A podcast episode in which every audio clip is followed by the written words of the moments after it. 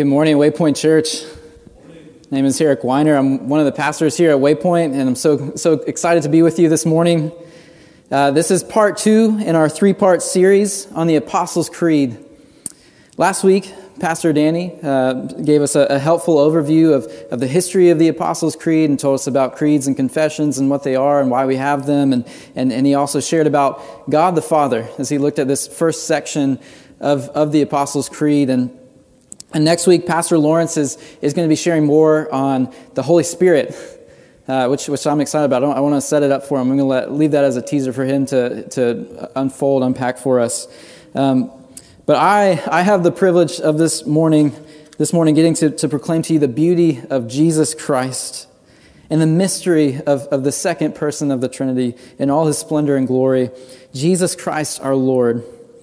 And, and I want to go ahead and, and, read part of the Apostles' Creed for you, the, the part that we're going to be spending our, our, time on this morning, just so that you're with me, so that you're tracking with me. This is a section on, on Jesus Christ. It says, I believe in Jesus Christ, his only Son, our Lord, who was conceived by the Holy Spirit and born of the Virgin Mary.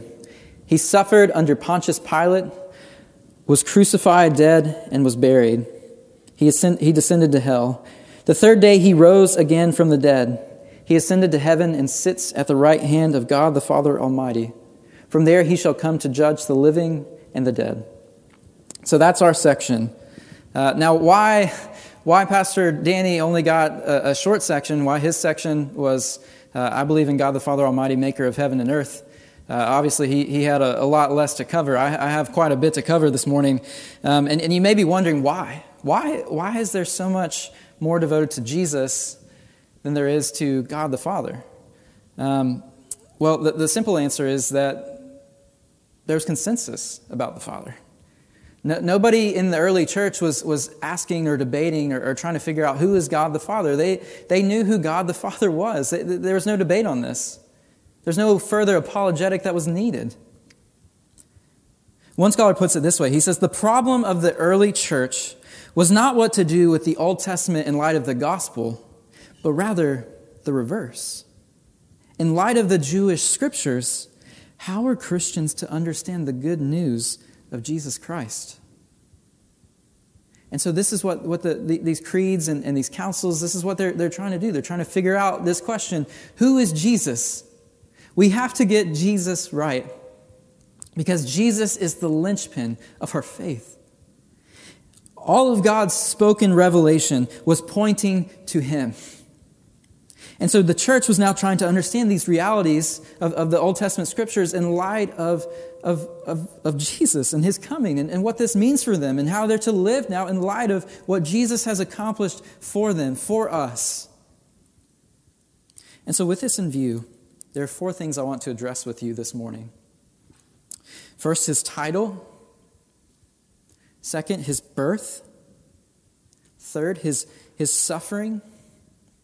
And fourth, his reign. And I have one overarching goal in, in all of this. One, one thing that my, my aim that I want you to see in, in all of this is, is this that you would look to the throne of King Jesus. That you would look to the throne of King Jesus and marvel at his love for you. Now, we should reject the idea that having a deeper understanding of Jesus is, is purely an academic exercise. No, it's, it's not. Pressing deeper into the beauties of incarnation, resurrection, and ascension should leave you with awe and wonder at the glory of God in Christ. And so that's what we're going to be looking at this morning. So, number one, his title I believe in Jesus Christ, his only Son, our Lord. Now, our opening line this morning is packed with significant titles about Jesus. And in fact, there's even more than these titles. There's more titles to, to unpack and to unfold that, that, the, that the New Testament speaks about. Here they talk about his sonship, him being the only Son of God, which has clear implications about his position. Jesus is God. That's our claim.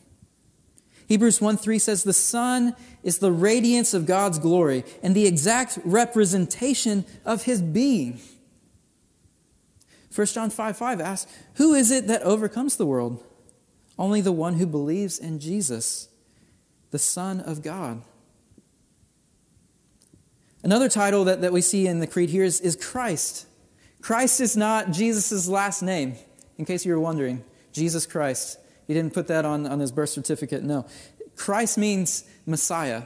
It's Greek for Messiah. It means anointed one. And it ha- it's, it's laden with all of these meanings about the anointed offices in, among the people of Israel and how the people of Israel could relate to God. These roles of prophet, priest, and king that we talk about are all pointing people and, and dealing with the, how people can relate to God. And John 1 is telling us that Jesus, who is the Christ, the anointed one, is the one who makes the Father known to us fully. We come to know the Father through Jesus. But for our purpose this, this morning, I want to focus on Jesus' lordship. Jesus is Lord. And more specifically, as the Creed points out to us, Jesus is our Lord. Here's what's at stake with Jesus' lordship. If we get this wrong as Christians, then we are committing egregious blasphemy. Are you with me? If Jesus, if we're claiming that Jesus is God and he is not, we're not saying that there's not God, but, but Jesus is God, then we have a problem. I mean, just think about this for a moment. Think about the, the, the kind of praise that, that we give to Jesus. And then think about the Christian songs that, that we sing. Think about, about figures in the Bible and, and, and the, the, the ones that we celebrate the most, that we talk about most often, who, who we hold in high esteem. Abraham, for example, right? Abraham is the father of our faith. The offspring will come through the line of Abraham. We're children of Abraham. What kind of song does Abraham get? Father Abraham had many sons, and many sons had Father Abraham. Yeah, that, that, that's, that's all I know. I didn't grow up in the church. So um, that's the song that Abraham gets. What about Moses? Moses got to go up on the mountain. Moses was the mediator. He got to see, he, he got to, to go before the presence of God on behalf of the people. We celebrate Moses. We lift him up, right? What song does Moses get? Pharaoh, Pharaoh. Oh no. That's, that's the song that, that Moses gets, right? Those are fun, they're, they're enjoyable, they're catchy. But what does Jesus get? What songs do we sing about Jesus? We sing about Jesus' great name. That he, that he is, his name is above every other name. We sing about the empty tomb. We celebrate this. We sing about his great love.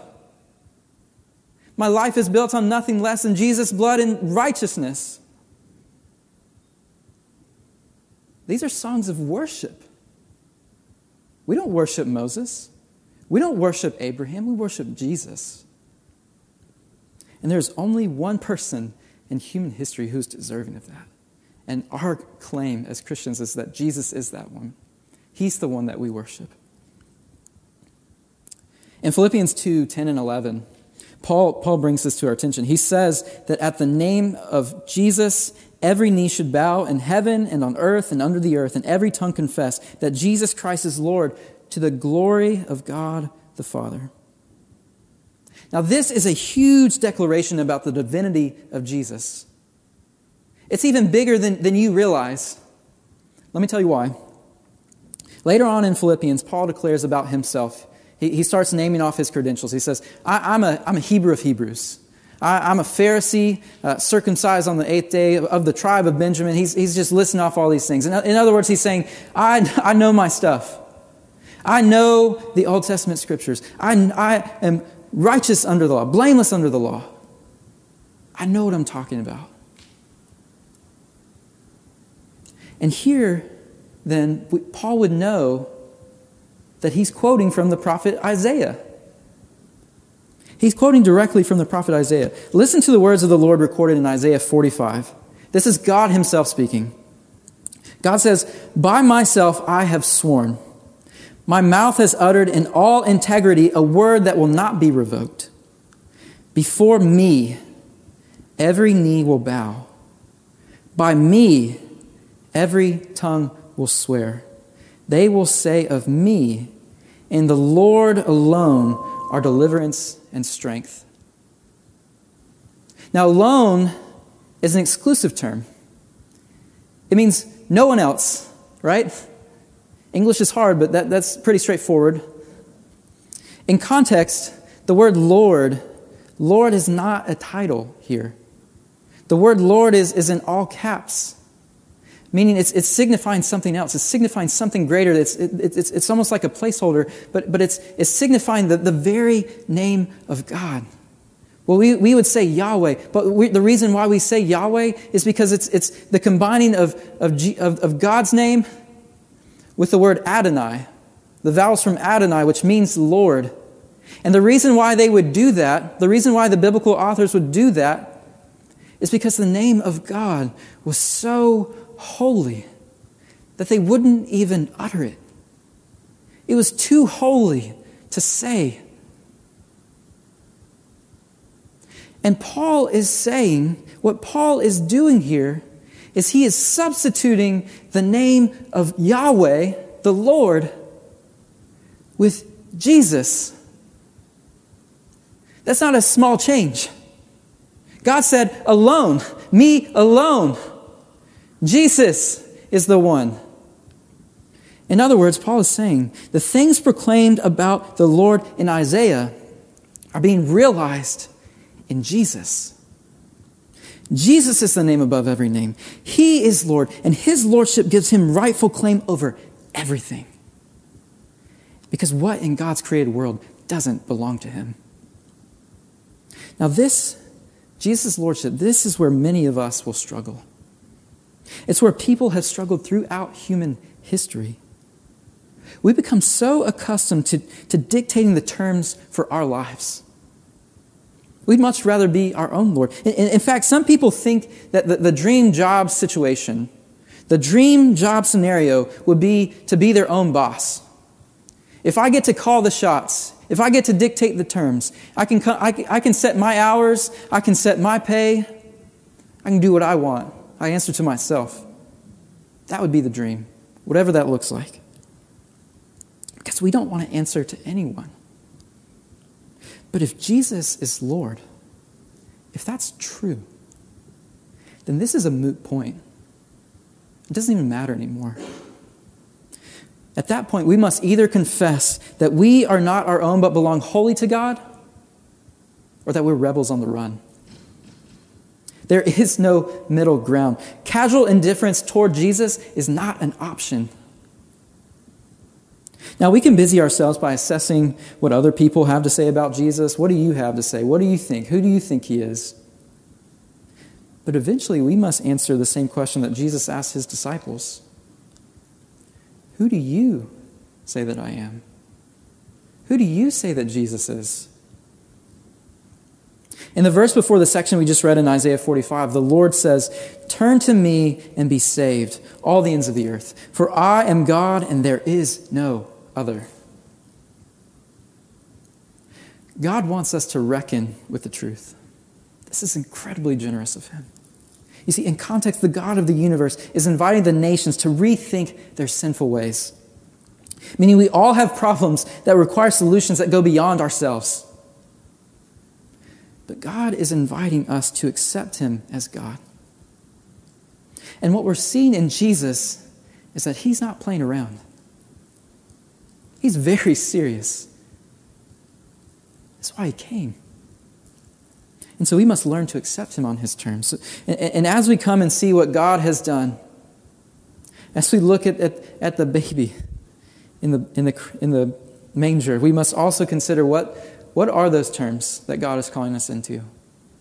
What's true about ourselves? What's true about God? What is He doing with us? Number two, His birth. Jesus was conceived by the Holy Spirit, born of the Virgin Mary. Now, Philippians 2 6 and 7 says about Jesus that being in very nature God, did not consider equality with God something to be used to his own advantage, but rather he made himself nothing by taking the very nature of a servant, being made in human likeness.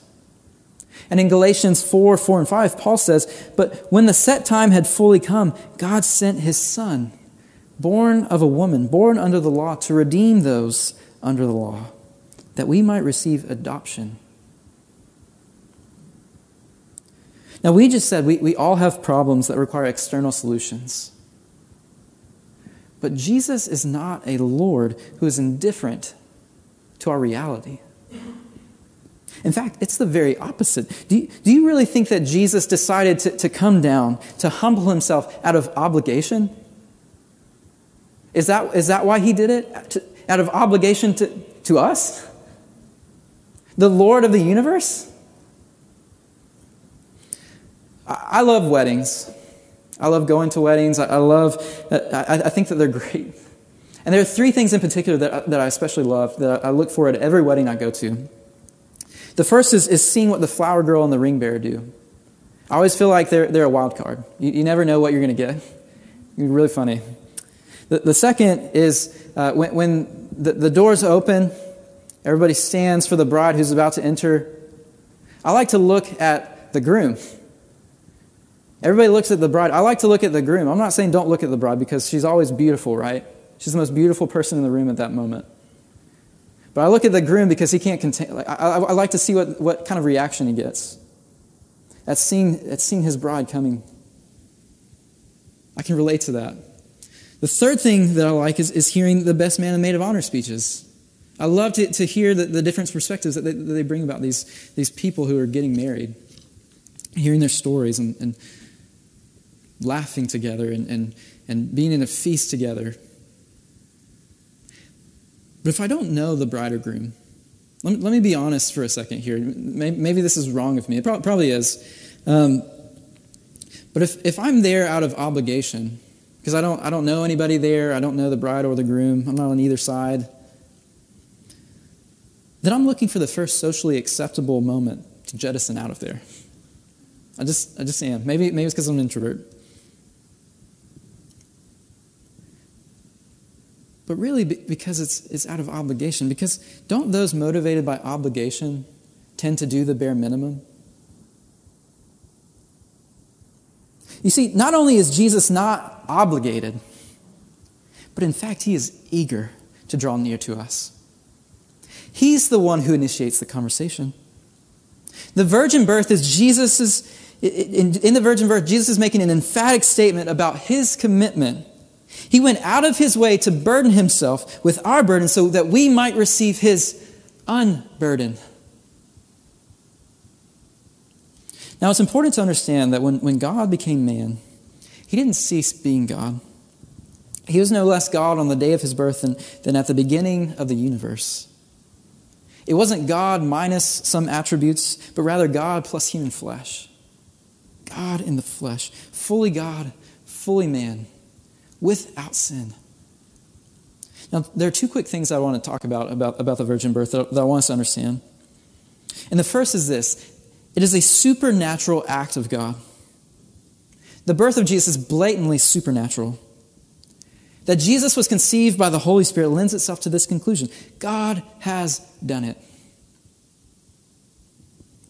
Philippians 2 6 and 7 says that Jesus did not consider equality with God as something to be, to be used to his own advantage. Another translation says to be grasped, meaning Jesus wasn't self motivated, but looking with intent to be generous toward others. Now, by the way, supernatural does not mean ahistorical, right? It, it, when we look at the, the, the, gospel accounts and we see the story of, of Joseph and Mary, they attest to this as, as much. Not that any of you were, were asking this question or considering this, but when Mary told Joseph that she was pregnant, there weren't a list of possibilities going through his mind as he thought about how could that be. No, Joseph, Joseph thought only one thing. And if you heard that, you would think only one thing Mary was unfaithful. And that's why he was, Joseph was going to divorce her. And he would have had God not intervened. You see, God was gracious to communicate this to Joseph, to, to affirm that he was doing a new thing through this child.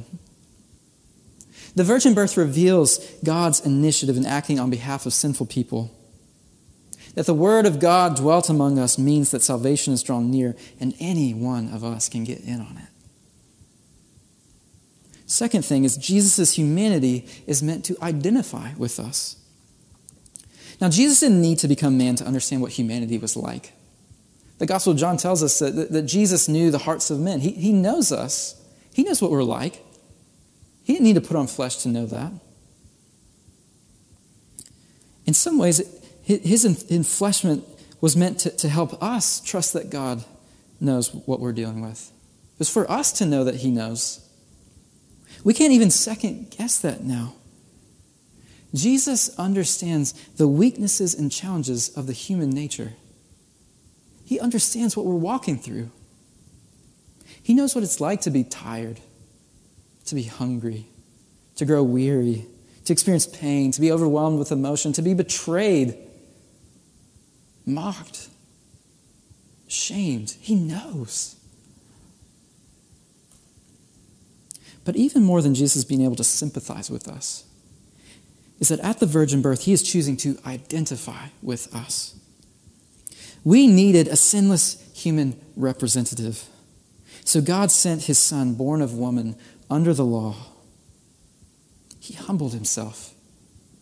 Jesus' birth is the cosmic declaration that he has come to stand in our place to bring salvation for many, to do for us what we were incapable of doing for ourselves. He humbled himself to the role of servant in human flesh so that everything under his lordship might be redeemed by his life.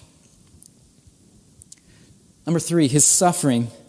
Jesus suffered under Pontius Pilate, was crucified, dead, and buried. He descended into hell.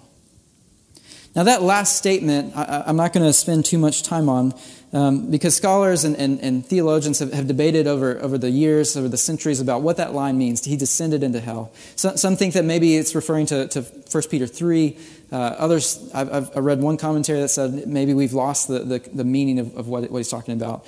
Um, I, am not going to spend time on it just because I don't have time for it, but um, I, I, will include some, some information, some resources for you in case you're, you're, interested after, after the sermon's posted so that you can explore that if, you, if you'd like to.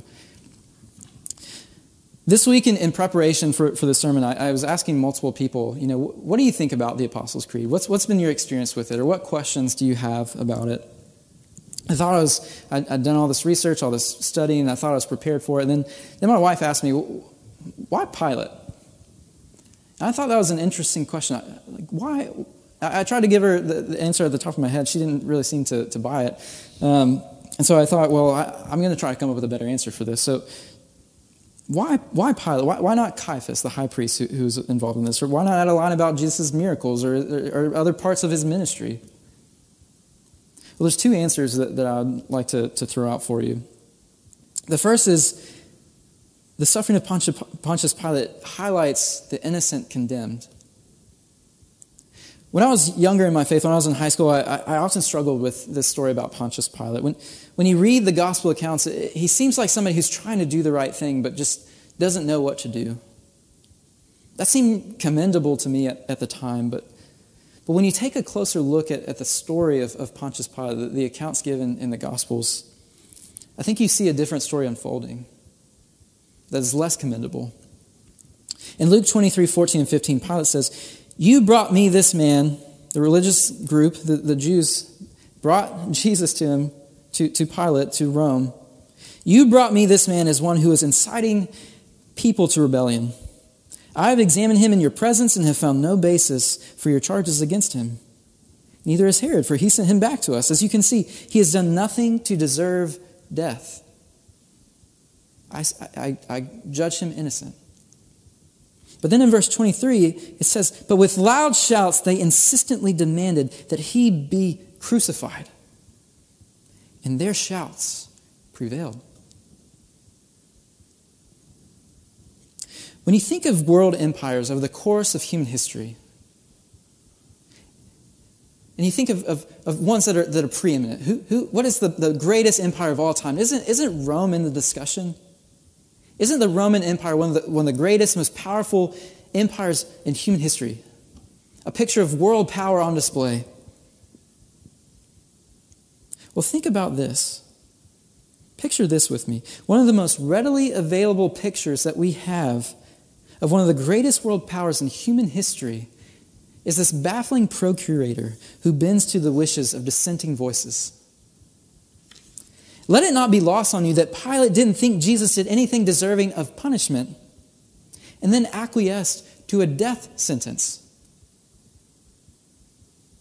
Not only is that morally problematic, but it's poor governance. I mean, is this really power? This is the world power. The, the dissenting voices prevail. What is ironic in this is that the ones doing the condemning are the very ones deserving of condemnation. Jesus, the sinless Savior, is taking the place of sinful humanity willingly as one who brings true peace. He submits under this judgment. Number two, Jesus' suffering is for all to see. It's for all to see. Some of you may not know this about me, but when I was in high school, I was, I was in band. And I played the French horn. It's a little trivia question for you. Played the French horn. And, um, and at the end of every year in, in uh, for, for the, the, the year for band, we'd have a senior banquet. And at the senior banquet, all the seniors would get together, our families would be there, and other, other band members, other young band, uh, younger uh, classmates would, would be there, and, and the seniors would get to go up and they'd get to, to share stories of their favorite senior moment or their, their favorite moment in, in being in band. This was mine. Junior year of high school, our band went on a trip to Chicago. I didn't want to go, so I, I declined. Figured don't really want to go, don't really want to spend that much time doing that, uh, save my parents some money, win win. Mind you, this was during the school year, which means that we still had band class, which became a free period. And our classes were, we were on a block system, so it was like 90 minute period of free time. Nothing to do, no, no assignments. That was their idea, not mine. But I need to find something to do. And when you have uh, teenagers with nothing to do, that's a dangerous thing, folks. So, so I found one day, I found a, a document in the band teacher's office that had a, a stamp of, of the principal's signature on it. And I decided, I had this great idea that I would trace that signature and then create a formal document giving myself permission to have an all time hall pass. That I could leave at, at my discretion whenever I wanted with the principal's approval. He said I could do it. So I tell this story, and, and this actually worked on a substitute teacher. I mean, I, I, couldn't believe it. I was, I was so shocked by it. This actually worked. Uh, this, this story was met with, with loud laughter. Uh, the students, the parents all thought this was hilarious. The band teachers, on the other hand, did not know this story, and they were mortified. They're like, that you, you, you've got to be kidding me. One of the band teachers actually came up to me afterward and she said, I'm choosing to believe that what you just said is fiction because I would rather not believe that what you actually did that. I stand before you today saying it's true. Absolutely did that. Here's the problem what should have been embarrassing was spoken with pride. When you do something wrong, typically you, you try to hide it, you try to cover your base, you try to cover the ground. But the suffering Jesus endured under Pontius Pilate was public and done purposely for all to see. And the cross was a humiliating form of judgment. Jesus' suffering under Pilate, his being beaten, crucified, his death, and his burial, these were real events that happened in human history.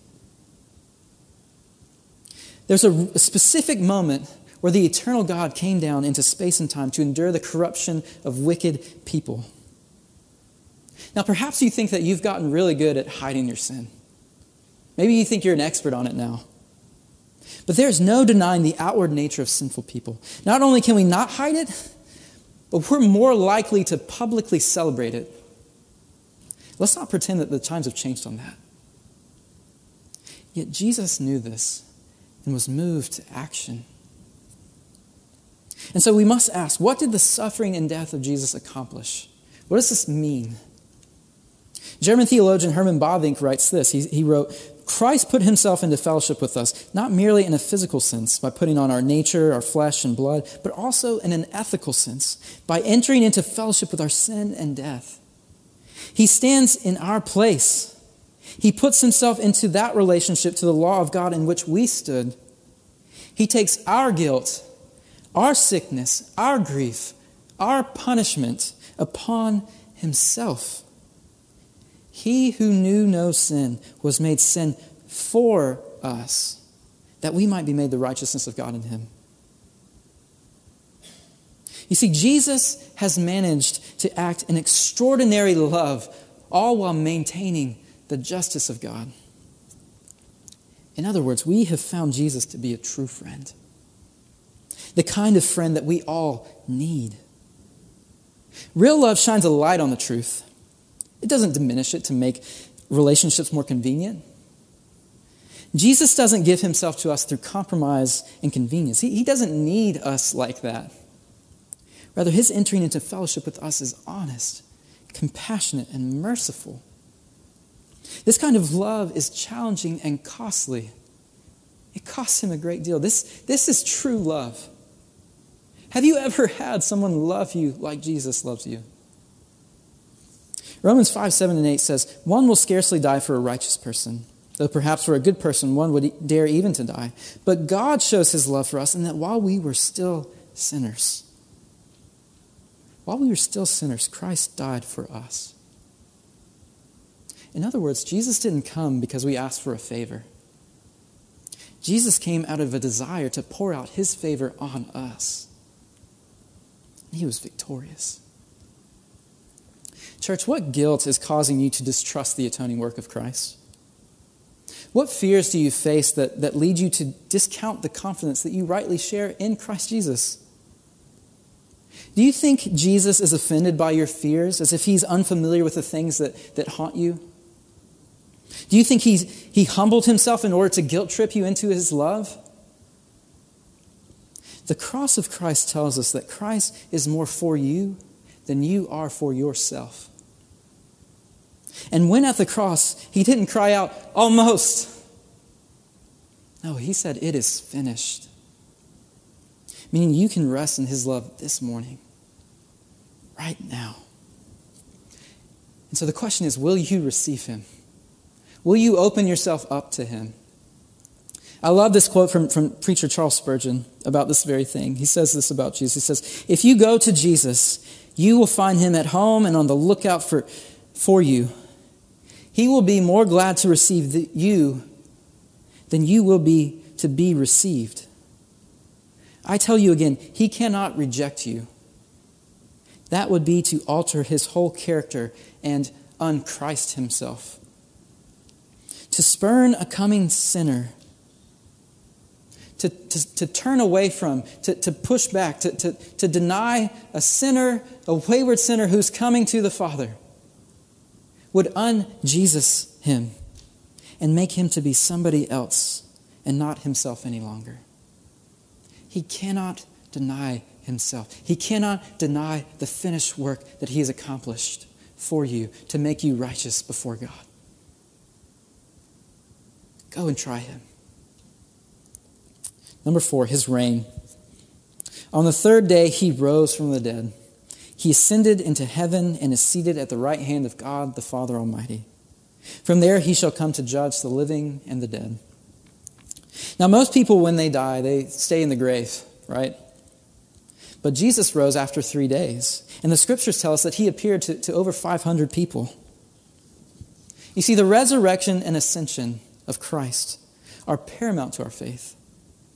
1 Corinthians 15 17 says, If Christ has not been raised, your faith is futile. You are still in your sins. And in Romans 4:25 he says, "He was delivered over to death for our sins and was raised alive for our justification." If Jesus had died for our sins but had not risen, then we would still be in our sin. For he would have dealt with past sins, but present and future ones would still need dealing with. The sacrificial system would still be relevant to us. But Jesus rose from the grave, and he sits at the right hand of the Father. His death deals with our sin once for all. And his being raised to life secures our justification. Justification is the application of Christ's work for us.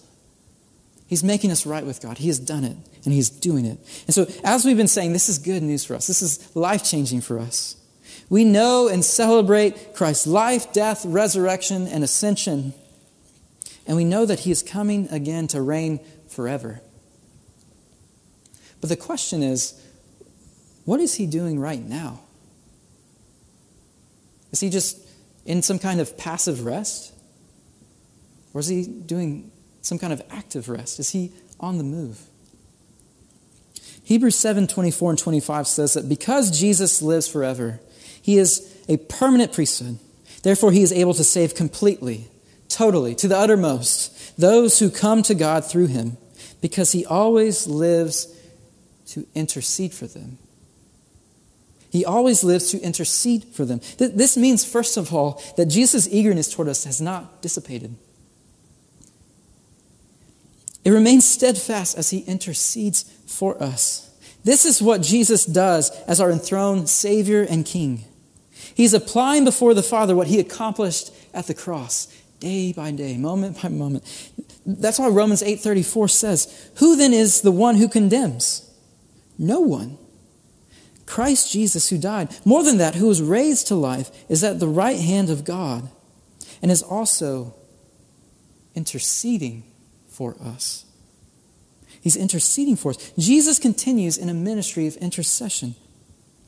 Not only has he accomplished the work of justification, but he is in charge of the moment by moment application of it that preserves us until he returns. Maybe for some of us, Maybe for some of us, we get stuck in a rut. We have these moments or these seasons in our lives where we more or less ask the question to God, What am I really doing for you? Or am I really deserving of, of your love? Or, or why am I not doing more for the kingdom of God? But Jesus sitting on the throne and interceding for us means that our faith journeys are never an independent endeavor we are not alone as we grow in Christ.